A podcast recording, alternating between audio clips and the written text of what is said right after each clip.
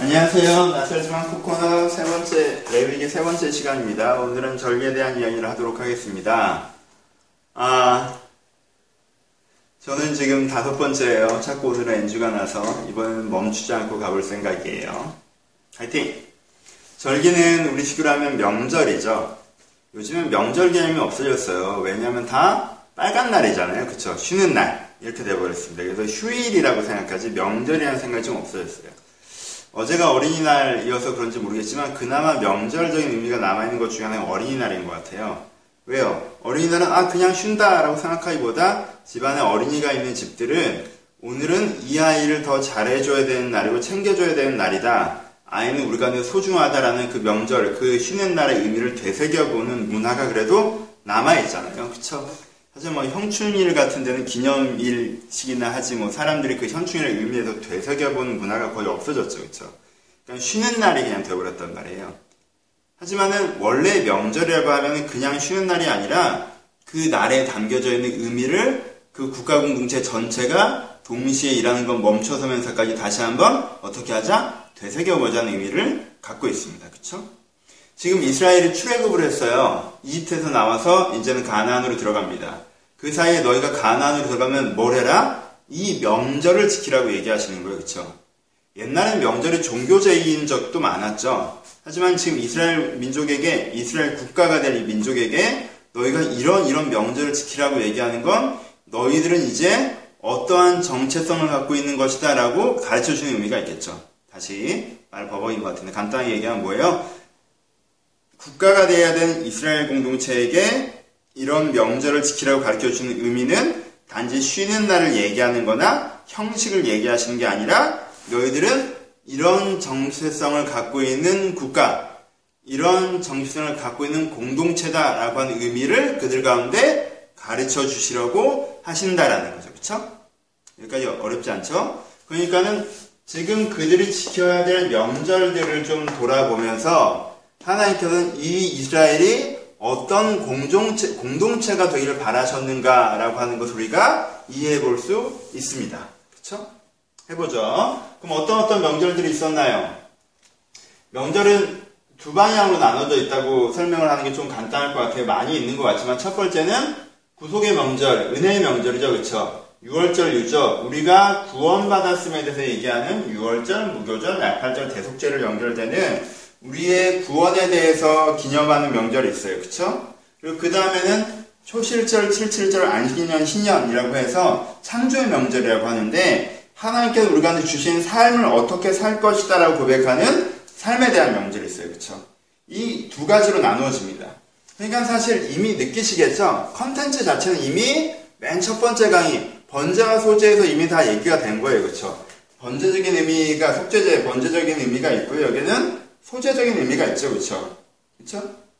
그래서 내가 뭐 뭐죠? 그 전에 했던 강의의 정결에 대해서도 마찬가지죠. 여기에서는 여기서는 죄로부터 이게 문둥병이나 이런 죽음으로부터 죄에서 정결의식에 대한 부분이 들어가고 여기서는 짐승을 먹지 않은 것들에서 어떤 창조적인 삶에 대한 고백이 들어가죠, 그렇죠? 그것들이 이제 다 이어진다는 거예요. 그러니까 뭐 뒤에서 얘기하겠지만 절기만 뭐 새로운 얘기를 하고 있는 게 아니라 예배 정결, 삶이죠. 절기, 공동체 다 이 두 가지 핵심 고백을 가지고 네 내면을 변화시키고 삶을 변화시키고 공동체를 변화시켜라 라는 흐름으로 이어진다라는 거예요. 그쵸? 그러니까 요거 자체에 대해서는 사실은 뭐 반복적인 얘기로 나오고 있고요. 그 반복적인 얘기, 요것만 좀 반복적이지 않으니까 대속절과 신년만 좀 더 자세히 설명을 하고 반복적으로 나오고 있고 중요한 건 이 전체가 연결되는 역학 구조를 이해하시는 게 되게 중요하겠죠. 그쵸? 해봅시다. 첫 번째 6월절 다시 설명하지 않아도 되겠죠? 출애굽기도 설명했고 이미 또 얘기를 했어요. 6월 하나님께서 내가 사실은 이제까지 세상과 똑같이 살아온 사람이어서 나도 죽을 수밖에 없는 그쵸? 이제까지 나도 똑같이 죽음을 향한 방향으로 내 멋대로 내 생각대로 내 욕망대로 살아가는 사람이에요. 이건 근데 죽음을 향한 방향이에요. 하지만 내가 이제 깨달은 게 뭐예요? 이런 방향으로 살면 안 되고 잘못됐다는 걸 깨달았고 회개죠. 그 다음에 뭘 깨달았어요? 하나님의 사랑. 우리 위해서 대신 죽기까지 어린 양으로 표현되는 그 죽음의 사랑을 통해서 나에게 새로운 생명의 기회가 있습니다. 라는 이 두 가지 믿음의 고백을 통해서 나에게 뭐가 있었다? 새로운 삶의 기회가 있었다. 라고 하는 것이 6월의 고백이라고 했죠. 그렇죠? 그게 6월의 고백이에요. 근데 6월 절은 뭐가 달라요? 6월 절은 그 고백을 혼자 해요? 아니죠. 다 같이 하는 거죠. 나는이 뭘로 바뀌어요? 우리는으로 바꾸죠. 그렇죠? 우리는 우리 멋대로 살아와서 죽을 향해서 달려가고 있었지만 이제 우리는 이것이 잘못되었다는 걸 깨닫고 무엇을 통해서 하나님의 사랑을 통해서 새로운 삶의 기회를 얻었다라고 하는 거죠. 그렇죠? 우리는 그렇다는 거예요. 우리가 그렇다는 거에 뭐가 생깁니까? 연대감이 생기죠. 우리가 그래요. 그리고 거의 방향성이 생기죠. 이제 이제부터는 우리 멋대로 사는 내 멋대로 사는 것이 아니라 하나님을 향해서 살겠다라고 하는 그 방향성이 생겨지는 게 6월절이죠. 그렇죠? 6월절 고백이에요. 이게 나, 자기 정체성의 고백이에요. 우리의 정체성에 대한 고백이에요. 너희는 어떤 나라냐라고 할 때 이스라엘 어떤 나라라고 할 때 여러분 다, 우리나라는 어떤 나라라고 해요? 우리나라도 좋은 나라예요. 우리는 하늘에서 내려온 나라죠, 그렇죠? 우리는 환웅의 아들이고 당군의 후예이고 우리는 원래 잘났다는 거죠, 그렇죠? 우리는 알 깨고 나왔고 뭐 우리는 원래 잘났어. 우리는 원래 잘났는데 그래도 지향성이 좋죠. 그래서 홍익 인간, 널리 인간을 이롭게 한다는 그 정신을 갖고 살아가라는 거예요, 그렇죠? 저는 나쁘지 않아요. 하늘에 소속된 민족이어서 세상을 이롭게 하는 삶을 살아가는 것이 우리의 방향성이라고 하니까 굉장히 좋아요. 그렇죠? 나쁘진 않아요. 근데 거기에 우리는 하늘에 소속됐다 면 이런 식으로 출발한다면 일반적인 민족들이 여기서 뭐가 되는 거야? 우리는 누구예요? 우리는 내 멋대로 살아가는 죄인이에요. 근데 하나님의 사랑을 삶의 기회를 얻었어요. 그게 우리예요. 이 정체성을 딱 하는 것 자체가 이 민족은 이 나라는 자기 욕망을 위해서 자기 멋대로 살아갈 수 있는 나라가 아니라는 거예요. 이 나라는 하나님의 사랑을 알고 있고 그 하나님의 사랑에 감격하여 하나님을 위해서 살고자 하는 게 우리라는 거예요. 이게 정체성의 고백입니다. 그렇죠? 그리고 이렇게 6월절 고백으로 나갈 때 무교절은 뭐랍니까? 하나님께 우리를 어떻게 하신다? 구원하신다. 무교가 뭘 상징해요? 갑자기 밑에서 다 나올 수 있게 된 거야. 하루아침에. 그래서 뭐 준비할 틈도 없이 그냥 반죽 덩어리를 들고 나와서 먹은 그 무교의 떡을 먹은 게 무교절을 상징해요. 그러니까는 이건 뭐야? 하나님의 승리를 상징하죠. 그렇죠? 그러니까 6월의 고백으로 우리가 나아갈 때 하나님께 우리 가운데 세상부터 자유하는 승리를 주십니다. 라는 걸로 6월절과 연동돼서 지키는 거죠. 그렇죠? 그럼 무교는 하나님이 우리가 회개하고 사랑을 믿을 때 하나님께 우리를 구원하십니다. 라는 선언이 무교절에 담겨 있습니다. 그렇죠? 우리는 그렇게 살지 않습니다. 우리는 하나님의 사랑에 감격하 이렇게 살 것입니다. 하나님께 우리를 구하실 것입니다. 하는 게 6월절과 무교절 고백입니다. 동일하게 연결되죠? 나팔절과 대속죄일 있어요? 나팔절은 뭐라는 거예요? 7월 1일에 7월 10일에 있을 대속죄일을 예비하는 거예요. 그렇죠? 나팔절. 그러니까 나팔을 불면서 우리 가운데 큰 구원이 온다라고 선언하는 겁니다. 그렇죠? 그러니까 무교절은 6월절 다음에 지키면서 이렇게 선언한다면 나팔절은 대속절 이전에 지키면서 우리 가운데 큰 구원이 이제 온다라는 선언을 선언하는 것이 나팔절이에요. 그 다음에 대속제일이 오죠. 대속제일은 어떻게 합니까? 대속제일은 사실 6월절에는 연결되지만요. 1년 365일 동안 들어지는 모든 제사와 연동되어 있습니다. 그러니까 아주 중요하죠. 이제 365일 동안 성막에서 제사를 드리잖아요. 그쵸? 360일 성막에서 제사를 드리면 그 제사가 다 이스라엘 모든 죄악을 그 제사로 짊어지게 되잖아요. 그쵸? 근데 이 모든 성물의 죄를 이 염소 한 마리에게 지워서 아사셀에게 사단에게 던진다고 표현하죠. 아, 지워서 그냥 광야로 내보내는 예식이 대속죄예요. 그렇죠? 예식이 너무 간단해요. 이 복잡한 이 성마에서 들어지는 복잡한 예식이 아니라 이 복잡한 예식이 가능한 이유는 이 성마에서 1년 동안 드려졌던 이 성소 지성소의 이 모든 예식이 가능한 이유는 1년에 한 번 염소 한 마리가 광야로 그냥 내보내지기 때문이다 라고 이제는 지키는 게 대속죄예요. 오케이? 예식은 되게 간단하죠. 뭐 예식은 이거랑 설명 안 했으니까 설명을 한 거예요. 근데 이게 뭘 상징해요? 사람들이요, 이 성막의 제사를 드리다 보면 어떤 착각을 할 수가 있어요. 어떤 착각을. 이, 이 성막이 너무 대단한 거에서, 이 기물들이 너무 대단한 거에서, 사실 사람들이 그렇잖아요. 그 성물에 어떤 영적 권세가 있어서 이런 제의를 따라하면 내 죄가 사해진다는 신비주의적 교조주의에 많이 빠지죠. 그렇죠? 신비주의 교주주의에 빠진다는 거예요. 요걸 하면 우리 죄가 사해진다라는 식으로 된단 말이에요. 근데 지금 이 아사셀에게 드려진 한마디의 염소, 아무런 예식 없는 이 예식을 통해서 성스러운 의미를 부여하기 힘든 그냥 광야에 던져놓고 쳐다보고 끝이에요. 이것을 이것을 하는 게 뭘? 이 예식이 이 모든 것을 짊어 이 모든 죄를 짊어진다고 하는 예식을 통해서 뭐랍니까? 아, 이 교조주의적인 성막이 이 성막 자체에 가능한 게 아니라 이 염소 한 마리가 이것을 다 가능하게 하는구나. 그럼 그 영소가 대단한 영소예요? 아니죠. 무슨 뜻이에요? 이 영소를 표현하는 우리를 대신하여 책임져 주는 그 하나님의 사랑이 이 영소가 상징하는 거죠. 이 사랑이 이 모든 걸 가능하게 하는구나라는 이 모든 제사의 의미를 다시 한번 명확하게 선언하는 게 대속죄이죠. 그렇죠? 모든 속죄제를 대신 대표하는 대속죄일이 되는 거예요. 그러니까 세례요한이 보라 세상죄를 지고 가는 어린 양이다를 표현하게 할때 그 예수 그리스도의 이미지 어린 양이다 표현할 때는 이 대속죄일의 정신이 그대로 남겨져 있는 거예요. 그렇죠? 그렇겠죠. 오케이? 이렇게 되는 거예요. 그러니까 6월절, 무교절, 나팔절, 대속죄를 해서 하나님께서 우리 가운데 하시는 그 은혜의 은혜를 기억하는 우리는 하나님의 사랑받아 변화되어 새로운 삶의 기회를 얻은 사람들입니다라는 것이 우리가 지키는 명절의 첫 번째가 되는 거예요. 그렇죠? 근데 뭐 이렇게 자그마치 한 6월절은 조금 더 감격으로 드려요. 6월절은 아, 내가 구원받았다는 액센트가 더 강해요. 근데 대속죄일은 슬퍼하라고 얘기해요. 그렇죠? 뭘, 뭘 보면서 슬퍼해요? 그 염소를 보면서 슬퍼하는 거예요. 그게 성숙이에요. 어린아이 때는요, 아버지가 나한테 잘해준 거에 기뻐하기만 하면 돼요. 근데 나이가 들면 그 아버지가 나한테 잘해주기까지 얼마나 많은 헌신을 하셨는가를 알면서 마음이 감동이 있죠. 그런 것처럼 대속죄일에는 뭐에 동감하는 거예요? 하나님의 우리를 향한 그 사랑. 하나님께서 저렇게 아프게 우리를 위하여 십자가를 돌려 돌아가셨구나. 우리, 우리를 위하여 대신 어, 그 희생을 감당하시는구나. 그 사랑에 감격하는 거죠. 우리의 죄를 그 사랑에 감격하는 만큼 버릇 없었던, 철없었던 내 죄를 회개하는 거. 그래서 6월절보다 조금 더 성숙한 고백이 나오죠. 대속죄일. 그렇잖아요. 예수 그리스도가 당신의 죄를 예수 그리스도께서 당신의 죄를 위해서 대신 십자가에 돌아가서 당신이 이제 죄에서 자유해졌습니다. 아 정말 그렇습니까? 정말 그것이 나의 죄를 자유했습니까? 이제 내가 구원받았습니다. 아멘.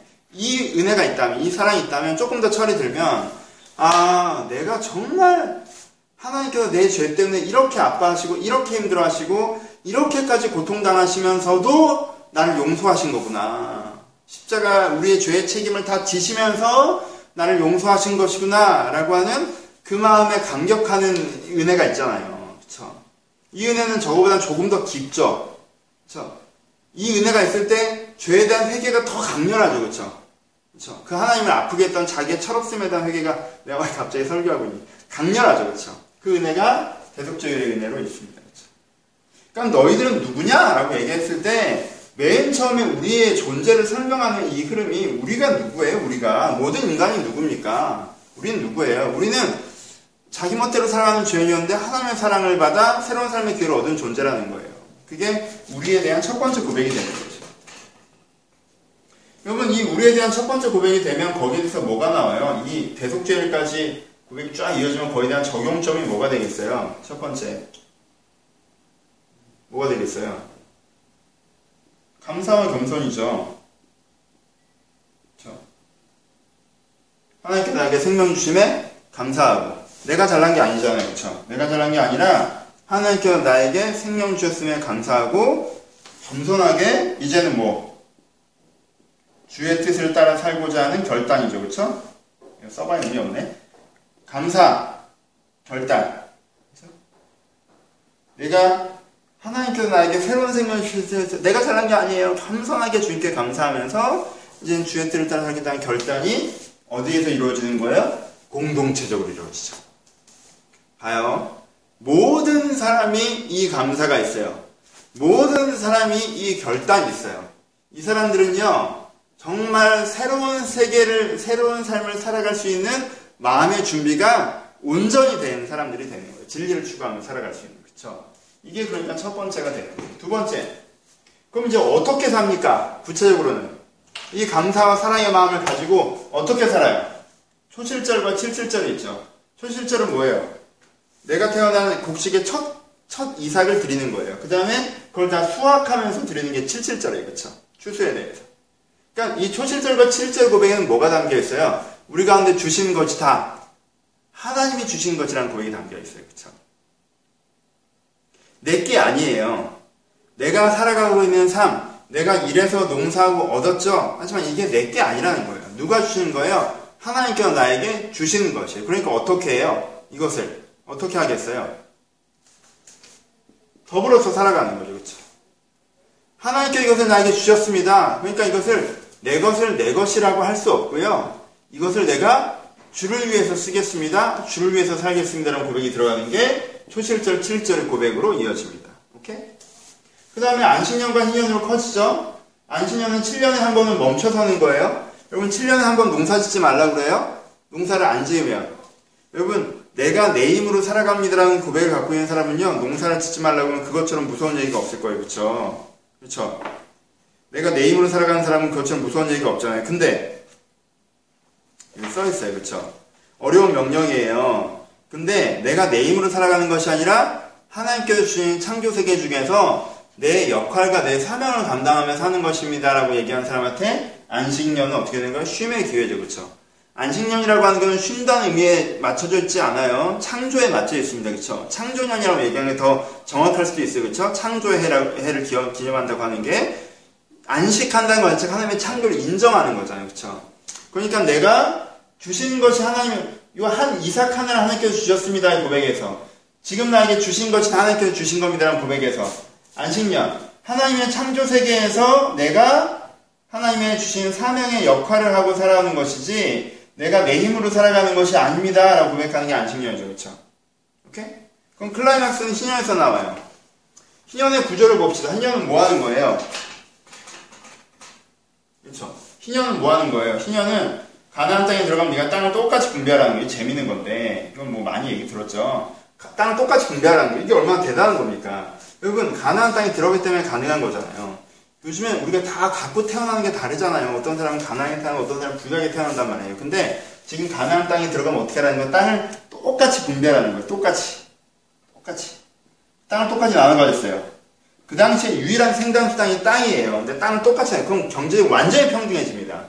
근데 어떤 사람은 열심히 일하고 어떤 사람은 열심히 일하지 않겠죠. 여러분 땅을 똑같이 가지면 똑같은 지역에서 땅을 똑같이 가졌을 때 그들의 수학의 차이에 나타나는 변수는요, 노동력밖에 없어요. 지가 열심히 했느냐 안 했느냐밖에 없단 말이에요. 그쵸?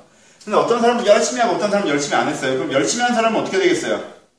수학이 많아지겠죠. 축적되는 부분이 생길 거란 말이에요. 그럼 그건 누구 거예요? 자기 거죠. 자기가 열심히 한 거니까. 열심히 안 한 사람은 수학이 적겠죠. 그러면은 축적하는 부분이 줄어들 거예요. 줄어들고 줄어들고 줄어들고 줄어들다 보면 이 사람이 그래도 정신차리고 열심히 해야 되는데 만약에 끝까지 열심히 안 하면 어느 지점에 간다는 거예요. 땅을 팔아야 되는 지점에 갈 수도 있죠. 그럼 땅을 팔겠죠. 땅을 팔아요. 그럼 이 사람의 땅이 넓어져요. 그렇죠? 그래요. 그럼 이 사람 땅이 넓어지고 이 사람 땅은 좁아진단 말이에요. 그렇죠? 근데 만약에 50년이 지나면 50년이 지나면 어떻게 되는 거예요? 50년이 지나면 땅을 원래 주인한테 돌려주라고 그러죠. 그럼 50년, 100년 살지, 살지 않잖아요, 사람들이. 그럼 50년 뒤에 땅을 원래 주인한테 돌려주라는 건 그 땅이 누구에게 돌아가는 거예요? 그, 그 점점 점점 땅을 조금 조금 처음에 이 가나안 땅에 들어가서 처음에 1, 2년, 3, 4년 게으르게 하다가 점점 점점 점점 가난해져서 땅을 팔아먹게 된 사람의 아들은 이 땅을 나중에 성이 됐을 때 받게 되겠죠. 그렇죠? 아들은. 오케이? 이해가 돼요? 포인트를 알겠죠? 그러니까 이 구조로 가면요. 이 구조로 가면 열심히 일하는 사람이 많이 없고 열심히 하는 사람이 적게 얻는 것도 맞아요. 그러니까 얼마나 좋은 평등이냐는 거예요. 자유로운 평등이죠. 대신 뭔 같아요. 출발선은 똑같죠. 똑같은 땅을 갖고 출발해서요. 더 열심히 하면 더 많이 갖고 열심히 하면 적게 가죠. 근데 만약에 이게 상속돼 버리면 출발선이 같아요, 달라요? 다르죠. 출발선이 다르잖아요. 얘는 이만큼을 갖게 될 거 아니에요. 부잣집에는 태어날 때부터. 얘는 아예 없을 거 아니에요. 여기 이 아들은 아예 아무것도 없을 거 아니에요. 그럼 출발선이 다르잖아요. 그럼 그게 자유가 자유가 아니고 평등이 평등이 아니란 말이에요. 그러니까 어떻게 하라는 거예요? 50년 뒤에는 원래 땅 주인한테 되돌려주라는 거죠. 그럼 그 자녀 때는 똑같은 자유와 기회 평등을 갖게 되는 거죠. 여기 이게 대단한 엄청난 거예요. 이게 현대사에서도 못하는 거잖아요. 그렇잖아요? 여러분, 현대사회 이렇게 하면 되게 재미있는 두 가지, 현대사회는 훨씬 더 복잡해요. 왜냐하면 생산수단이 다양하기 때문에 이걸 단지 땅에 접목시킬 부분은 아니에요. 상속에 접목시킬 부분은 있겠죠. 하여튼 뭐, 예를 들어 보면, 여러분 우리나라에도 여전히 문제인 게 땅은요 생산이 되지 않기 때문에 지속적으로 지대가 상승합니다. 그쵸? 땅값이 계속 올라요. 근데 이런 식으로 하면 어떻게 돼요? 땅값이 계속 올라요? 아니요. 땅값이 떨어지죠. 왜요? 30년, 40년, 50년에 가까워질수록 뭐예요? 땅에 대해서 몇 년 더 사용할 수 있는 사용권 개념이 되기 때문에요. 땅값이요. 시간이 지날수록 떨어져요. 언제가 될까요? 희년에, 희년이 될 때까지 계속 떨어진단 말이에요. 그러니까 첫 해에 팔아먹으면 돈을 많이 받겠죠. 왜냐면 50년 사용권이니까. 근데 그게 아니라면 땅 값은 지속적으로 하락한다는 거예요. 재밌는 개념이죠. 그렇죠?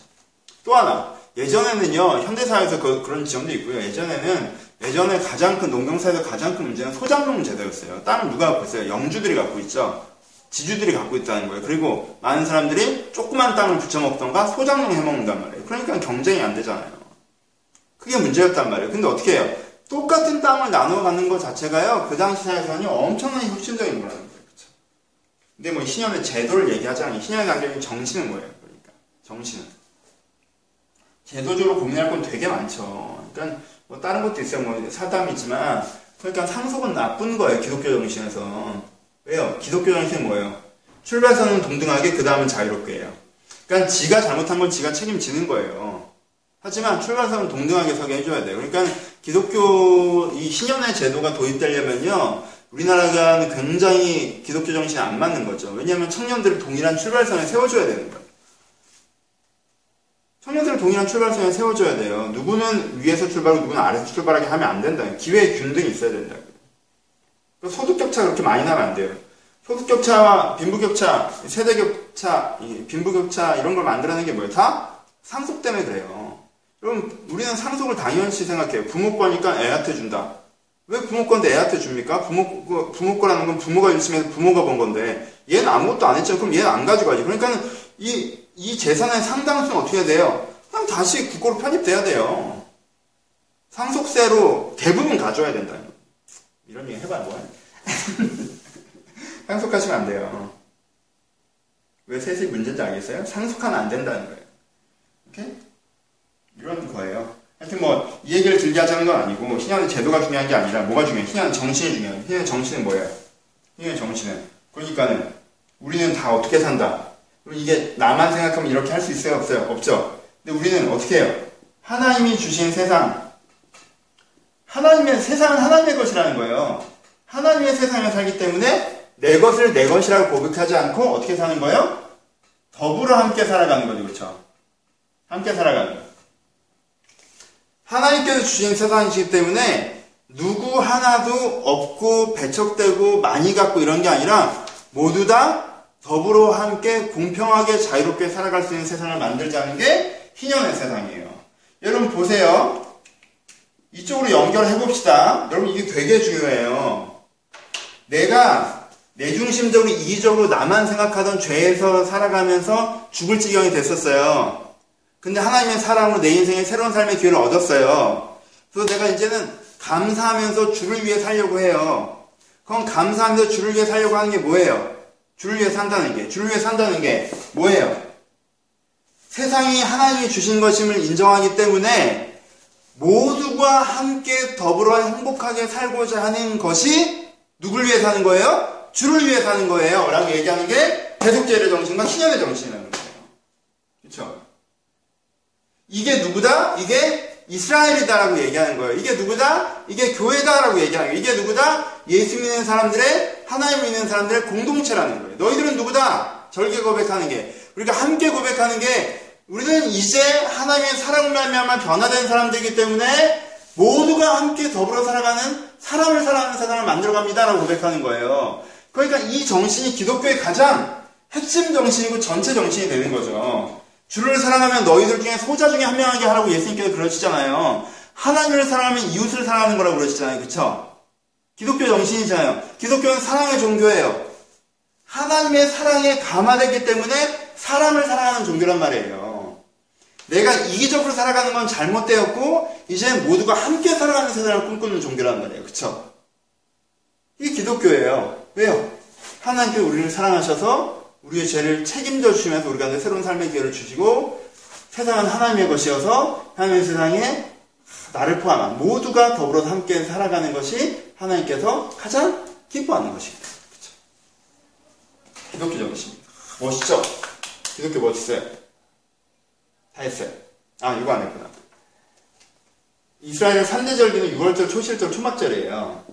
신앙절. 그러니까 이, 이게 이렇게도 연결되죠. 이게 내가 대속절 신년의 정신을 붙이는 게 더 좋아서 이렇게 붙였는데 6월절의 정신이 뭐예요? 6월절의 정신. 하나님께서 내 인생의 변화. 그러니까 이제는 내가 아까 얘기했죠. 감사. 감사와 하나님을 따라가는 거라고 그랬죠. 그렇죠?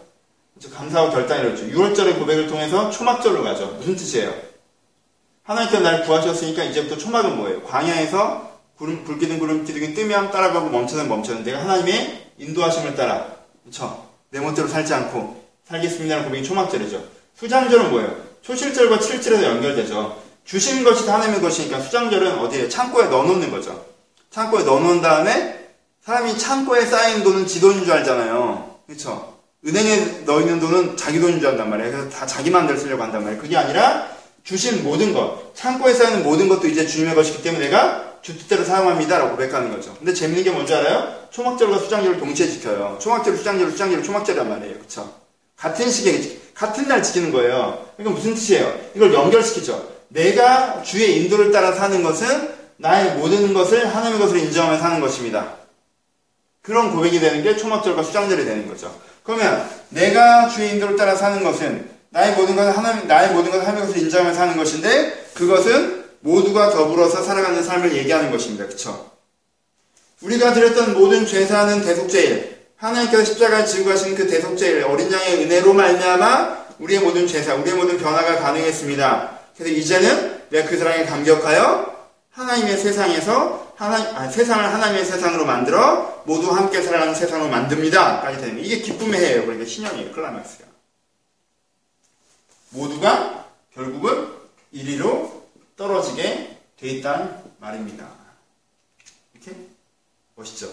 여러분 오해하지 마세요. 그럼 신현적인 법칙을 지켜야 된다고 얘기하면 또 하나의 율법주의가 되는 거고 흐름을 알아야 돼요. 기승전결을 알아야 된다면 여기서부터 여기까지 오는 거예요. 여기서부터 여기까지 오는 거란 말이죠. 이런 공동체가 만들어지는 거죠. 두 가지 얘기를 하고 마무리합시다. 첫 번째, 아, 내위기 전체 얘기해야 되고, 잠깐만 기억을 더듬을게요. 뭐 얘기해야 되지? 교회 얘기해야 되고, 신앙 얘기해야 된다. 오케이. 같은 얘기예요. 봅시다. 한국교회 이슈는 뭐예요? 6월절과 대속절의 전통은 있는데 초실절과 신앙의 전통이 없다라는 거죠. 그쵸? 우리는 어디로 갔어요? 하나님께서 주신 은혜 구원받았습니다. 어, 하나님의 그 큰 사랑에 감동했어요. 이제 주를 위해 살게요까지 되죠. 그 다음에 어디로 갔어요? 전도와 선교로 갔죠. 그렇죠? 그러니까 다른 사람에게도 이 6월절을 전할 때 이쪽으로 갔단 말이에요. 여러분 여기서 약간 오차가 생기는 거예요. 그것도 맞아요. 그것도 맞는데 전도와 선교라는 지역적인 주제가 초실절에서 희년까지 전체적인 주제를 먹어버리면서 전체가 엉켰단 말이에요. 이제 주를 위해 살게요는 전도와 선교예요? 아니죠. 이제 주를 위해 살면 어떻게 해야 돼요? 여러분들 이기적으로 사시면 안 돼요. 그쵸? 내 멋대로 살면 안 된다고. 내 욕망을 위해서 살면 안 돼요. 세욕적으로 살면 안 돼요. 그쵸? 부정적으로 살면 안 돼요. 그렇잖아요. 정결 거룩이 있잖아요. 그렇게 살면 안 돼요. 내 걸 내 것이라고 생각하고 살면 안 돼요. 내 마음대로 살면 안 돼요. 나를 위해 살면 안 돼요. 신나게 살면 안 돼요. 어때 뭐? 하고 내 자식 주고 내 친구 주고 내 인생에 투자하고 그렇게 사는 게 아니에요. 내게 내 것이 아니란 말이에요. 그렇죠? 그러니까 어떻게 하는 거예요? 어떻게? 내 힘으로 내 열심으로 내가 어떻게든 이것도 아니라는 거예요. 어떻게 사는 거예요? 하나님의 세상이기 때문에 그 세상에 주어진 내 사명이 무엇인지 발견하며 같은 사명을 가진 사람들과 함께 모두가 더불어 살아가려는 세상을 만들려고 노력하며 사는 거예요. 그쵸? 그게 기독교 정신이에요. 십자가의 은혜에 감동하셨으면 희년으로 나아가는 거라고요. 그쵸? 그게 기독교 정신이란 말이에요. 근데 우리는 이 부분이 없죠. 이 부분이 없으니까 묘하게 전체가 엉키죠. 이 사랑에 감동하여 전도와 선교의 삶을 갑니다. 그러면 하나님께서 나를 잘 먹고 잘 살게 해줄 것입니다. 라는 쪽으로 간단 말이에요. 하나님께서 나를 채워줄 것입니다. 그럼 그걸 누가, 이걸 누구 만들었어요? 하나님께서 주셨습니다라는 것만 콜한 다음에 그 다음부터는 내 마음대로 날 위해서 된다라는 식의 논리가 들어간 거죠. 신념과 달라지는 거죠. 그럼 전체가 엉켜요. 그렇죠? 그게 아니에요. 신념 정신 회복돼야 돼요. 여러분의 삶의 방향성이 성공하고 인정받고 풍요롭고 편하게 사는 것부터 벗어나와서 어떻게 하면 하나님의 창조가 회복될까? 무슨 뜻이에요? 자연까지는 우리 일단 가지 맙시다. 하나님의 창조가 회복될 것이다. 무슨 뜻이에요? 모든 사람들이 어떻게 하면 더불어 행복하게 의미 있게 가치 있게 살아갈 삶을 살 것인가. 모든 사람의 경제적 평등만 얘기하는 게 아니에요. 전도와 선교도 거기에 들어가죠. 의미 있게 가치 있게 들어가는 거죠. 어떻게 하면 모든 사람들이 의미 있게 가치 있게 더불어 행복하게 살아갈 수 있을까라고 생각하며 그런 세상을 만드는 것에 대해서 자기 역할과 사명을 반다하여 이름 없이 빛도 없이 무슨 뜻이에요? 내 명예를 위해서가 아니라 그 뷰, 그 소명을 위해서 내 역할을 감당하며 살아가는 삶이 우리가 추구하는 거예요. 그렇죠? 여러분 대단하지 않아요? 교회 얘기는 했고 신앙 얘기합시다. 우리가 추구하는 거예요. 이걸 우리가 추구한다고 생각해 보세요. 여기에 우리가 이 수백만 명 있다고 생각해 보세요. 수백만 명의 우리가 이 이스라엘 사람들이 모두가 이런 생각을 딱 갖고 있다고 생각해 보시라고. 이 세상이 바뀌죠, 그렇죠? 이 사람들의 세상이 바뀌지 않겠어요? 여러분, 세 사람만 이런 생각을 갖고 있어도요, 그 세 사람의 관계성이 바뀐다니까요. 세 사람만 이기적인 것이 아니라 하나님의 은혜로 감사하는 마음에 내가 어떻게 하면 이 세 사람이 행복하게 화목하게 가족 셋이서 살 수 있을까를 고민하면서 셋 모두에게 유니크한 방향이 뭘까를 고민하면서 세 사람이 출발을 딱 하잖아요. 그 신년의 정신을 가지고 더불어 사는 정신을 가지고 딱 내 것을 내 것이라고 하지 않고 자기 권리 내세우고 자기 더 편하려고 하고 자기 입장만 생각하고 얘기하지 않고 세 사람이 그렇게 딱 신년의 정신을 갖고 사잖아요. 여기에 두세 사람이 모인 곳에 주께서 함께 하신다는 거예요. 이 두세 사람이 모인 곳에 천국이 되는 거예요. 얼마나 대단한 거예요. 여러분, 교회 공동체 우리 몇십 명 되지도 않는데 한 5, 60명 정도가 진짜 어떻게 하면 우리가 어, 하나님께 꿈꾸시는 교회 공동체를 만들 것인가, 우리가 어떻게 삶의 현장에 변화된 삶을 살 것인가, 우리가 어떻게 하나님을 닮은 사람이 될 것인가를 고, 민하면서 딱 모여있잖아요. 거기가 어떻게 될지 생각해 보시란 말이에요. 근데 다 자기 입장, 자기 이해관계, 자기 취향, 이렇게 접근하니까 안 되죠. 그렇죠? 자기 관점. 그러니까 안 된다. 그러니까 이 신앙이라는 게 이 공동 안 된다는 얘기를 하지 말고 이 사람들이 동시에 이 이스라엘이 이 절개 고백, 이 명절의 고백으로 공동체 고백으로 우리는 이런 존재입니다라고 딱 고백을 하면요. 그 다음부터 뭐가 달라지겠어요? 매번 이런 명절을 매년 지켜나간다면 그렇죠? 60년 한 번 지키는 것도 있지만 7년 한 번 지키는 것도 있지만 이런 명절을 이들이 계속 지켜나간다면 그것이 그들 가운데 뭐가 되어서 이 공동체의 정체성이 되어서 그들의 의사결정과 삶의 방향의 기준이 되겠죠. 이게 정말 제대로 지켜졌으면요, 이스라엘이 대단한 나라가 됐을 거예요. 그렇죠? 정말 이타적인 나라, 대안적인 기준과 실행을 하는 나라, 또 사는 사람이 볼 때도 나라가 좀 저렇게 되지 않게 하는 그런 나라가 됐을 거란 말이죠. 그렇죠? 얼마나 멋있는 나라가 되겠어요. 못 그랬죠. 근데 우리 가운데 뭐가 필요해요? 이게 필요하죠. 그렇죠? 레위기 마무리합시다. 공동체 고백에 대한 얘기를 좀 나눴어요. 좀 간단하게 얘기한 것 같은데, 제가 NG가 많이 나서 핵심만 얘기하게 됐어요. 하지만 책에 자세히 나와 있습니다. 흐름을 잡으시고 책의 디테일의 절기절기에 대한 설명은 책에서 좀 더 읽어보시면 좋을 것 같아요. 봅시다. 마무리하죠. 레위기는요, 되게 중요한 책이에요. 아, 내가 지금 마음에 부담이 있어요. 이번 레위기 설교나 강의에 이 중요한 레위기가 잘 전달이 안 된 것 같아서 내 슬픔이 있는데, 근데 레위기가 너무너무 중요한 책이에요. 왜냐하면 사실은 기독교가 어떤 종교다라고 설명해 주는 책은요, 레위기이기 때문에 그래요. 기독교가 무엇인지 딱 설명해 주는 책. 그렇죠? 레위기예요. 그러면 신약성경 마테마가 누가 요한 읽어보시죠. 기독교가 뭔지 설명해 주나. 어떤 면에서 마테마가 누가 요한은요, 예수가 바로 그분이다에 대해서 얘기해요.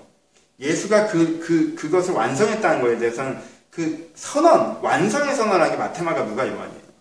뭔지를 설명 안 하니까 마테마가 누가 요한은요, 사복음서는요, 모세오경 이해 못하면요, 절대 이해할 수 없는 책이에요. 정말 어려운 책이에요. 사복음서 먼저 읽으시는데, 사복음서, 아니, 앞에를 모르면 절대 이해할 수가 없는 책이라니까, 사복음서는.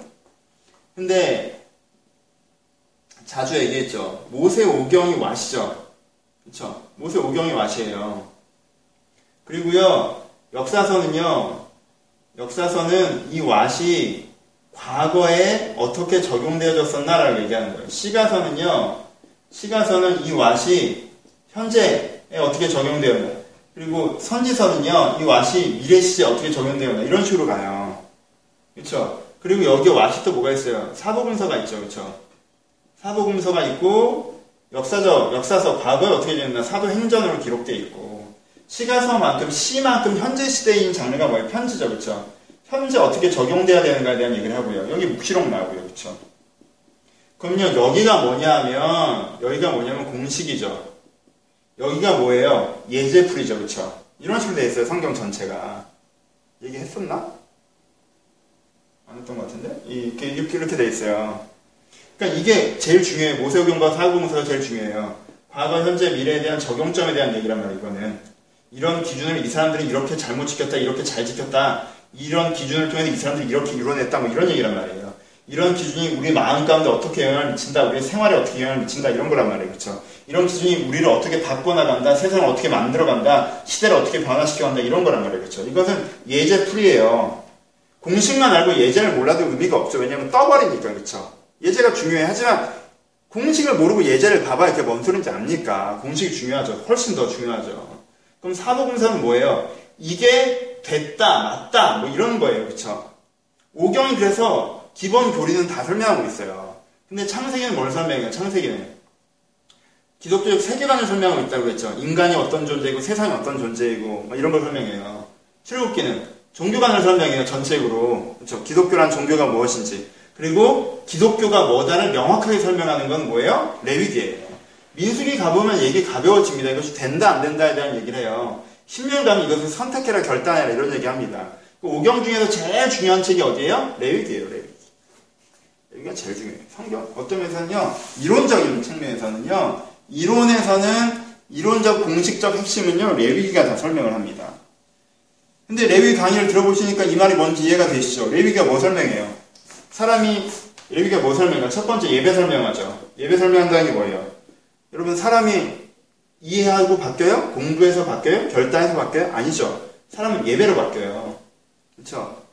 그래서 번제와 소제를 통해서 속죄제, 속건제, 화목제를 통해서 우리가 어떤 고백으로 하나님께 나아갈 때 하나님께서 임재하셔서 나를 바꾸시는가에 대한 이야기를 하는 게 예배죠. 기독교에서 이게 제일 중요하죠. 그렇죠? 예배가 바뀌어야죠. 예배가 세워져야 돼요. 기독교는 공부하는 게 아니라 만나는 거지. 그렇죠? 근데 만나면 어떻게 돼? 명확한 고백에 돼 있어야 돼. 고백문을 낭송한다는 게 아니에요. 명확한 자기 이해를 통한 정말 그렇구나 하는 고백을 갖고 딱 나아갈 때 하나님께서 그 사람에게 찾아오셔서 그 사람을 바꾸시는 거란 말이에요. 그렇죠? 기독교는 예배예요. 그 다음에 뭐예요? 기독교는 삶이죠. 생활이에요. 뭐예요? 정결과 거룩에 대해서 얘기했단 말이에요. 그렇죠? 대표로 뭐라고 그랬어요? 그렇죠? 내 죄성, 내 이기성에 물들지 않고 세속성, 다른 사람이 살아가는 방해에 물들지 않고 죽음, 부정의 사고, 부정, 포기에 물들지 않고 내가 어떻게 되는 거? 여전히 이 속에서 살아가는 삶을 사는 거. 이 삶, 정결 거룩. 그렇죠? 예배가 세워져야 되고 삶이 회복돼야 돼요. 그 다음에 뭐가 돼요? 공동체죠. 그렇죠? 맨 처음에 얘기했죠. 혼자서는 세상을 절대 못 바꿔요. 혼자서는 세상을 못 바꾼단 말이에요. 내가 예배가 있고 내가 삶은 없고 예배만 있어요. 그건 공허해요. 그렇죠? 영혼은 바뀌었는데 삶은 안 바뀌면 공허하고 계속 마음에 죄책감이 쌓이고 충돌하고 내가 분리되고 이런단 말이에요. 그렇죠? 예배가 바뀌었는데 삶이 바뀌었어요. 그럼 자기 안에 일체는 회복하죠. 그렇죠? 내 안에 분열은 회복돼요. 나는 꿈꾼 대로 살아가는 사람이니까. 근데 뭐와 분열되어 있어요? 세상과 분열되어 있죠. 나만 그래요. 나만. 아무도 이렇게 생각 안 해요. 힘들죠? 이런 삶을 살아가면 뭐 하나 지키기도 바빠요. 나 하나 지키기도 바빠요. 그렇죠? 근데 여기에 뭐가 있을 때 나와 같은 사람들이 있을 때 공동체죠. 그렇죠? 이런 공동체가 있어서 같은 은혜의 고백. 너도 하나님의 은혜로 새 사람 됐구나. 나도 그렇다라. 은혜의 고백. 같은 삶의 고백. 너도 하나님께 주신 삶의 기회를 더불어 살아가는 삶을 살아가고자 하는구나. 나도 그렇다는 삶의 고백이 있을 때 여기 뭐가 있다는 거예요. 연대와 구현이 있죠. 그렇죠? 같은 마음으로 같은 마음으로 연대하죠. 손을 잡고 너도 그렇구나. 나도 그렇다. 우린 지체다. 우린 형제다. 우린 자매다. 여러분 이게 진심이에요. 보세요. 이런 게 여러분 인생의 개체 설교 시간 설교를 들으세요. 교집합이잖아요. 여러분 혈연을 나눈 것보다 더 많은 교집합이 뭐예요? 이 영혼의 중심이 똑같은 거예요. 너도 그렇구나 나도 그렇다 그렇죠? 이 연대감이 딱 있단 말이에요. 내 지체이고 형제이고 자매이고 근데 연대감만 있어요? 연대감에 방향성 있는 거죠. 그렇죠? 방향성 있는 연대감이에요. 이런 우리는 하나예요. 저리로 나아가는 하나님의 구원을 같이 받아서 너무 서로 한 마음이고 이 한 마음을 갖고 주를 기쁘게 하는 삶. 모두가 서로 더불어 행복하게 살아가는 삶. 모두가 바른 진리와 가치를 깨달아 알아서 함께 살아가는 삶을 향해서 나아가는 거죠. 그렇죠? 이게 뭐예요? 기독교예요. 우리가 이 서정에 있습니다. 결론 냅시다. 어디 계십니까? 어디 계십니까? 아직 기독교가 뭔지 이해하고 있습니까? 그냥 이해가 잘 안 되고 헷갈리고 있습니까? 내 안에 예배가 있어서 만남이 있고 내적 고백 내가 예배할 때 기도할 땐 진심이에요 진짜 하나님 정말 이렇습니다 고백하고 내면의 변화가 있습니까? 근데 그런 걸 인격적 체험이라는 말로 과장해서 난 죽은 다음에 천국 간다는 이기심은 다시 도태되지 않나요? 그럼 당신의 구원은 어떻게 된 거죠? 사실은 그렇잖아요? 회개했다가 다시 되돌아가는 거잖아요 그건? 다시 이기성으로 난 이제 죽은 다음에 잘 먹고 잘 사는데 사니까 됐다라고 하는 거니까 그렇죠? 거기 혹시 머물러 있지는 않습니까? 예배에서 삶으로 왔어요. 여러분은 경건한 사람이에요? 거룩한 사람이에요? 그냥 이런 삶을 살아가고 있어요. 근데 나만 그래요? 주변에 아무도 없어요? 혼자 고립돼요? 나 하나 지키기도 바빠요? 여러분 그럼 여러분들 뭐 하셔요? 공동체를 세우셔야 되죠? 여기서 되게 중요해요. 전도가 나쁜 게 아니에요. 전도하셔야죠. 그렇죠? 전도하려면 연대해야죠. 그래서 공동체를 세워야죠. 그래서 함께 그 두 사람 사이에, 함께 그 사람의 현장 사이에 그게 구현된 세상을 만들어 가야 되는 거죠. 내가 이 흐름 사이에 서 있다는 걸 깨달아 아시고, 내가 이 기독교의 은혜 가운데 서 있다는 걸 깨달아 아시고, 그, 이 진보, 이 믿음의 진보에 여러분들을 세우시는 것들이 중요합니다. 레위기는 너무너무너무 중요한 책이에요. 물론, 읽으시면서 그것을 느끼시면 굉장히 어려워요. 저도 어려워요. 하지만 여러분, 제2, 예, 예식이 종교에서는요, 그 의미를 담고 있기 때문에 중요한 거예요. 그렇죠? 어떤 종교를 파악할 때는요, 경전만큼이나 중요한 게 예식이잖아요. 그쵸? 예식에 담겨있는 의미 때문에 그래요. 그러니까 여러분들의 이 레위기를 읽으실 때 사소한 거에 너무 집중하지 마시고 또 고대인들에게 쓰여진 거기 때문에 거친 표현들도 많이 나와요. 뭐 소잡고 이런 얘기가 뭐 재밌겠습니까? 하지만 그 거친 표현들에 집중하지 마시고 뭐 먹고 뭐 안 먹고 이런 현상적인 거에 집중하지 마시고 그 예식의 의미에 집중하면서 내가 예배의 갱신과 삶의 갱신과 공동체에 세워지고 나아가야겠다 하고 다시 한번 결정하시는 그런 귀한 시간이었으면 좋겠습니다. 레위기가 너무너무 중요한 책인데 이번 달이 유난히 우리 교회에 좀 흐트러지지 않았다는 고민도 좀 있어요. 여러분 다시 한번 레위기의 중심을 세우시면서 예배와 삶을 세우시는 결단이 있었으면 좋겠습니다. 예, 감사합니다.